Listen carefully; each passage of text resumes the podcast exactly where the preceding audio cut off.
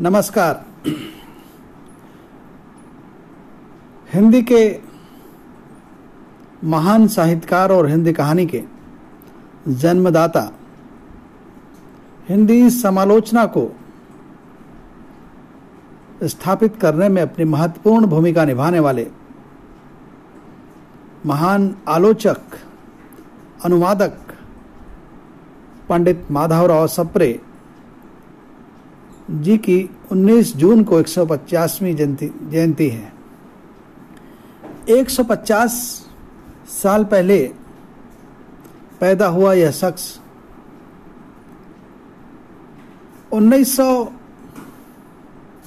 के आसपास छत्तीसगढ़ से क्रांति करता है और छत्तीसगढ़ मित्र नामक पत्रिका का संपादन प्रकाशन करते हैं। छत्तीसगढ़ मित्र ही यह पत्रिका है, जिसने हिंदी की पहली मौलिक कहानी, एक टोकरी भर मिट्टी को जन्म दिया।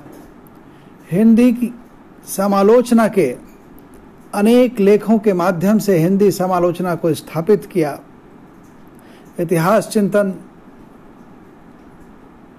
निबंधों के प्रति लगातार रुचि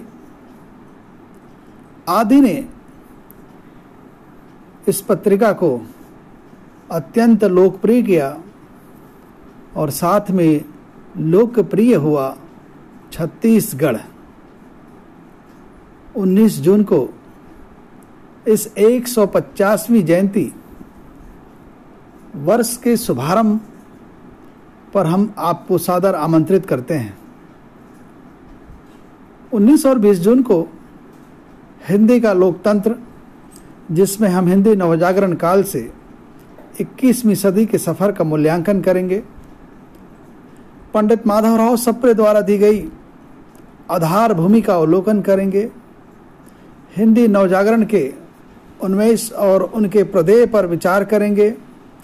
आज़ादी के बाद की हिंदी और तकनीक और उत्तर आधुनिकता से युक्त हिंदी पर विमर्श करेंगे। यह आयोजन गूगल मीट पर होगा। इसके लिंक के लिए आप छत्तीसगढ़ मित्र फेसबुक पर, पेज पर जा सकते हैं और इसमें शामिल हो सकते हैं। पंडित माधवराव सप्रे की 150वीं जयंती का यह वर्ष हमारे लिए अत्यंत महत्वपूर्ण है। और 19 जून 2021 से 19 जून 2022 तक हम लगभग 10 बड़े समारोह,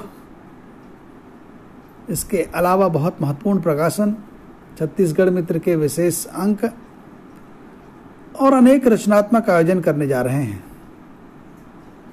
मैं पंडित माधवराव सप्रे साहित्य एवं शोध केंद्र का सचिव और छत्तीसगढ़ मित्र पत्रिका का प्रबंध संपादक डॉक्टर सुधीर शर्मा आप सबसे आग्रह करता हूँ कि हिंदी के इस महान सेनापति